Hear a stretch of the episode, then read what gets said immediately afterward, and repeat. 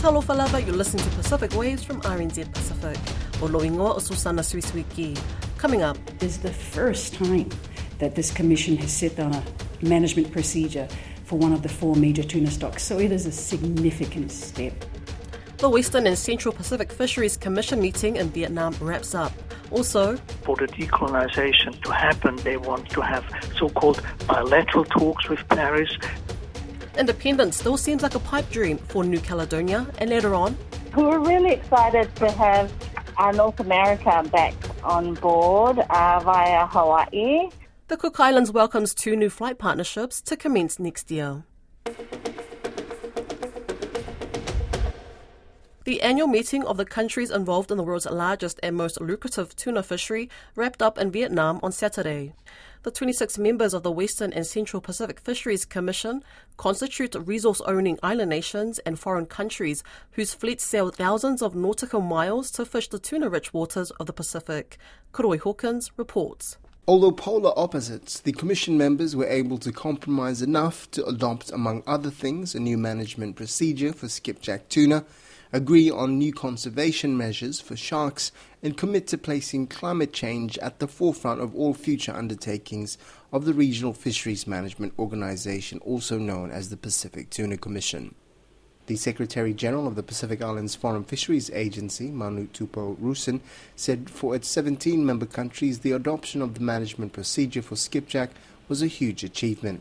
This allows us to have more certainty in this fishery in terms of setting out predetermined levels of fishing uh, for the skipjack stock based on the performance of the fishery. And it is the first time that this commission has set down a management procedure for one of the four major tuna stocks. So it is a significant step. However, conservation group the Pew Charitable Trusts says it's disappointed the Western and Central Pacific Fisheries Commission did not agree to a fully binding harvest strategy for the skipjack tuna fishery. The Trust's International Fisheries Officer, Glenn Holmes, praised the Commission for adopting the modernized management plan, calling it a step in the right direction, but said the decision to make the science based system non binding was disheartening. The Worldwide Fund for Nature's Western and Central Pacific Tuna Program Manager, Bubba Cook, agrees. You know, we think if you're going to commit to a process and you're going to commit to a procedure, you should commit to it fully. It's, it's kind of like saying, um, you know, I want to marry you, but I want it to be on a trial basis for a couple of years. You know, it's, it's, it's not a very practical way to approach a, a what should be a binding arrangement.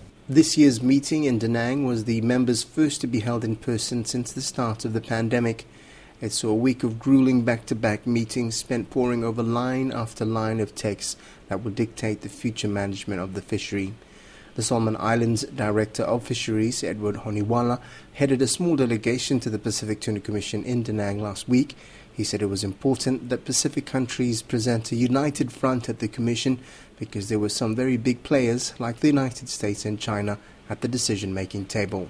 Well, at the Commission level, uh, it's you can you, you can you can imagine um, for smaller island countries trying to you know uh, push things uh, with these bigger countries. Um, uh, in my own uh, view, I there are politics within the system too as well. So it, it, it's really quite, uh, sometimes it's, I should say it's quite tough to push uh, some of our issues through the Commission.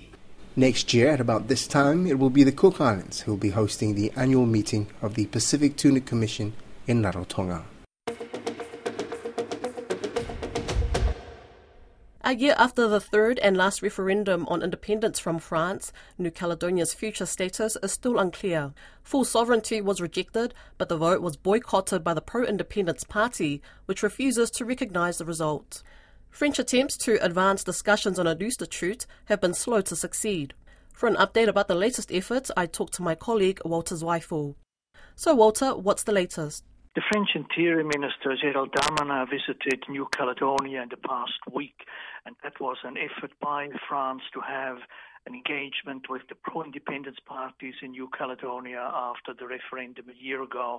An early attempt to have talks at a higher level in Paris in October failed because the pro independence parties didn't attend those talks. They've always said that the outcome of that referendum is something they won't accept because They had boycotted the vote and it did not reflect the wish of the indigenous people in this decolonization process. Uh, so Mr. Darmanin went to New Caledonia and he met all parties concerned. He was there for a full week. He talked to civil society groups, talked to young people, talked to chiefs, talked to government. He spent a week listening to what people had to say about what they think the future of New Caledonia should be. What was the position taken by the pro independence parties? Well, as I said, they don't recognize the outcome of the referendum. They say that the decolonization process is one that has to end in independence. So, for the decolonization to happen, they want to have so called bilateral talks with Paris before engaging in any further discussions on what the future of New Caledonia should look like. Now, the pro independence parties uh, seem to be on the front foot on this one here because Mr. Darmanin agreed that there should be consideration of the position of the FLNKS, which is the umbrella group of the pro-independence parties. And the FLNKS will have a congress in January. That's when all these pro-independence parties meet.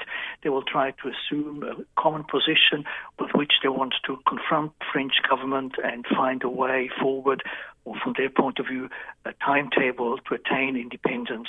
Uh, Mr. Darmanin has accepted that this is uh, the position of the FLNKS. He is in all probability uh, going to return to New Caledonia to advance that discussion. And what's the stance of the anti-independence parties? For the anti-independence parties, the outcome of the referendum was clear. It was an overwhelming no to independence. More than 96% voted against full sovereignty. But you have to keep in mind that less than half of the population voted because of this boycott. So it is not a proper reflection of the wish of the people. However, the result is, is, clear, it's strong, it's legal, it's been tested in court. The objections that were put forward to that result have been rejected in court. So for the anti-independent side, it is now just a question of enacting that referendum outcome and reintegrating New Caledonia into France. Uh, the sorry, the anti-independence parties, they of course want the electoral system to be changed, meaning that these restrictions that are imposed on migrants of the last 20 years should be lifted, so that anyone who is a French citizen who's been there for six months is allowed to vote. That, of course, is an extremely contentious uh, proposition. So, where to from here, Walter? The, the process is again delayed. We have no indication yet from the French government to as to how uh, this demand to change the electoral roll is going to be accommodated. Uh, we also don't know uh, what is going to come in these bilateral talks after the FLNKS Congress next year. There's this demand for independence. There is, however, uh, the position from the, Mr. Darmanin saying they have to accept the outcome of the vote. At the same time, he says there is still New Caledonia's right to self-determination. There's also the international obligation to accompany the Kanaks to independence. So it, leaves it open to a compromise which could involve shared sovereignty. Uh, how these discussions are going to go, it's hard to say on the horizon, the deadline we have seems to be 2024, when the next general elections or the so-called provincial elections are due, by which time it has to be known whether it's going to be new electoral rolls and in order to get there, there has to be a new statute in place. So time is pressing. So we have about a year and a half to wrap up all these discussions on what the future status should be and then to have these elections.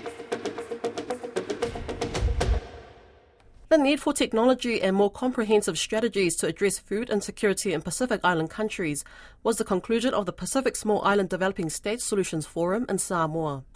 Government officials and scientists from all over the region highlighted various problems, such as labour shortages, the effects of the climate emergency, and over dependency on food imports. Finau Fonua has more. There was a sense of urgency at this annual regional conference, which brings together officials and experts from Pacific Island countries to discuss the state of agri food systems. In this conference, governments shared their experiences with national food shortages as a result of global disruptions. Now, the speech was delivered without mention of the COVID pandemic. Samoa's Prime Minister Fiame Naomi Mata'afa said the pandemic exposed just how vulnerable Pacific Island countries are to food shortages as stocks ran short of food imports. The impacts of COVID 19 directly and indirectly on agriculture and food systems mean that we have had to be adaptive and be innovative. We experienced during the COVID 19 pandemic the impact of food shortages and remains a strong reminder to us of the importance of our traditional food systems. If there's any region in the world that exemplifies that of food insecurity, it's Micronesia. In Nauru, less than 20% of the land is arable, and in Kiribati, it's less than 3%. Kiribati Minister of Land and Agriculture, Ruateki Tekaiara, said lack of fertile land is due to high salinity as a result of rising sea levels, leaving the country hopelessly dependent on imports.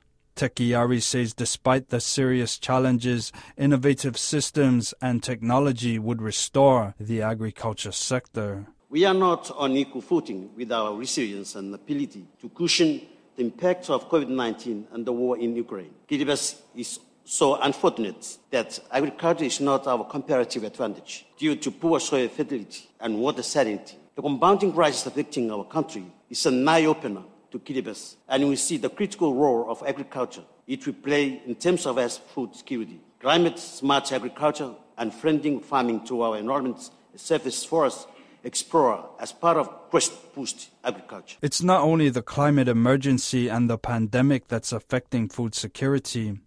Conflicts such as the Ukrainian war is also having an effect, as well as labor shortages due to labor mobility schemes.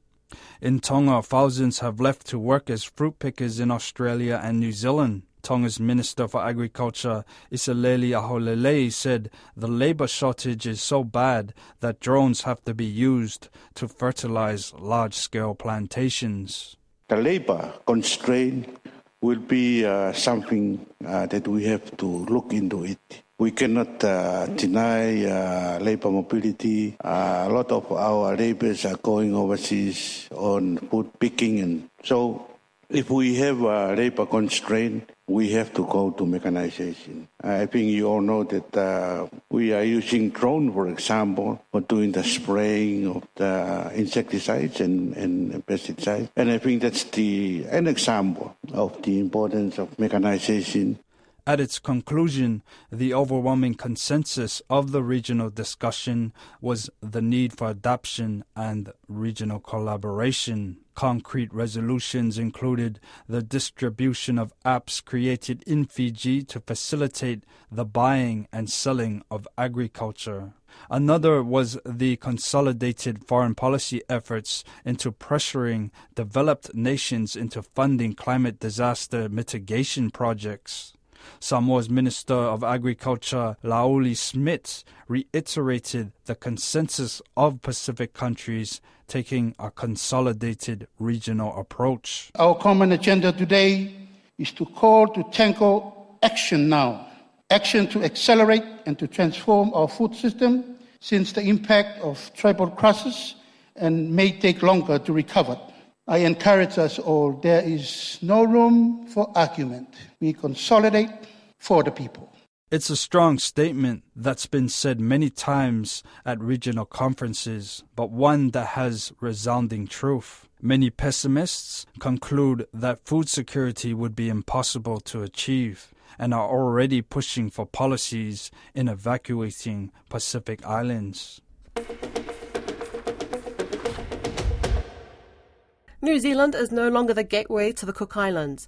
Direct flights between Rarotonga and Honolulu kick off in May next year, and from June, direct flights to and from Sydney have also been announced.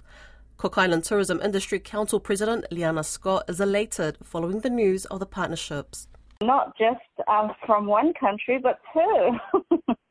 so we're really excited to have uh, North America back on board uh, via Hawaii. Uh, and then, of course, Sydney direct flights um, straight after and uh, starting late June, uh, which make will make all, all of the difference really for our small island that's so dependent on tourism.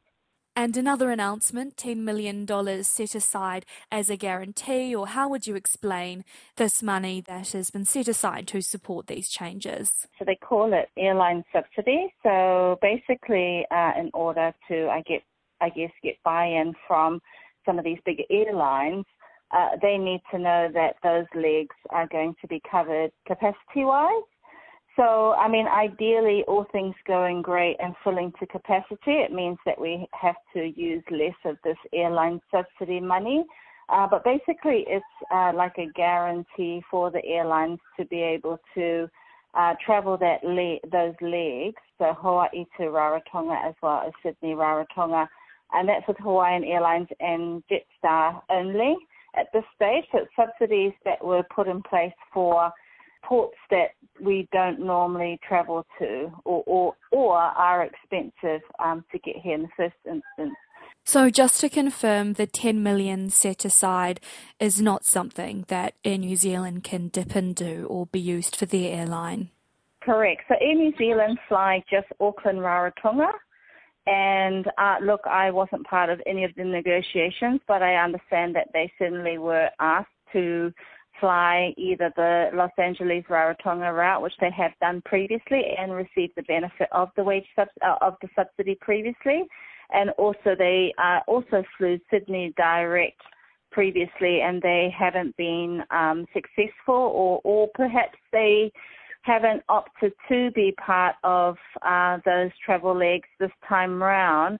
I know that they too have been uh, trying to get you know aircraft back in the air either out of the desert or, or get things underway so that they can travel um, more fluidly. I mean, we've been, you know, calling out for flights from Auckland Raro. We were, I think, for the first time in any time that I can remember, uh, having absolutely zero seats available for most of September and most of October. So that's very, very unusual um, and they just didn't have the uh, planes, from what I understand. So they're probably still coming out of uh, COVID and, and, and slowly easing into full operation. Uh, but my understanding is they uh, did not opt into um, either of the Sydney direct or Honolulu direct flights. This has been a long time coming to have these flights back on the map, back up and running. How many more tourists do you anticipate them to bring in annually? Yeah, so I guess um, you know there's, there's not a magic number as per se, but um, you know we look at the 2019 figures, and certainly 2019 from the US, which is also uh, Europe, and from uh, Sydney Direct, that would bring probably just over 50,000 tourists uh, and then the balance would come from New Zealand. So a big core of numbers come out of New Zealand, so that's our biggest market. Uh, but what happens is, unfortunately, New Zealand is quite seasonal for us. So come your summer, which you're heading into now, uh, we do get a decline in tourist numbers to the Cook Islands. So one of the important factors of getting uh, routes out of uh, North America as well as Australia is to try and bridge that gap of a high season and a low season. So we're trying to increase our low season numbers, and one of the ways to do that is to have the, this leg, these legs traveling. Uh, so unfortunately, it's not going to be in time for this coming season. So we're expecting uh, a pretty low or, or pretty quiet uh, low season uh, for this coming year. So the uh, December, Jan, February is our quietest period. Um, but what we find is when we do have flights coming out of the US or coming out of Sydney, uh, we're able to fill that gap a, a lot better.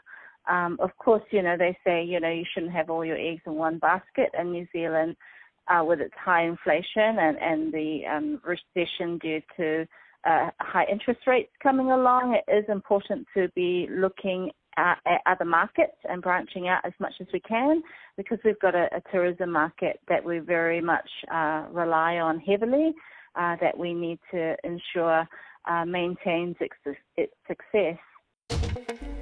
That's Pacific Waves for today. Remember, you can download us for free to your device from Spotify, iHeart, or Apple Podcasts. And if you're using Apple, please leave us a rating so others can also find us. Pavitai Tele Lava, Manuele Vayaso.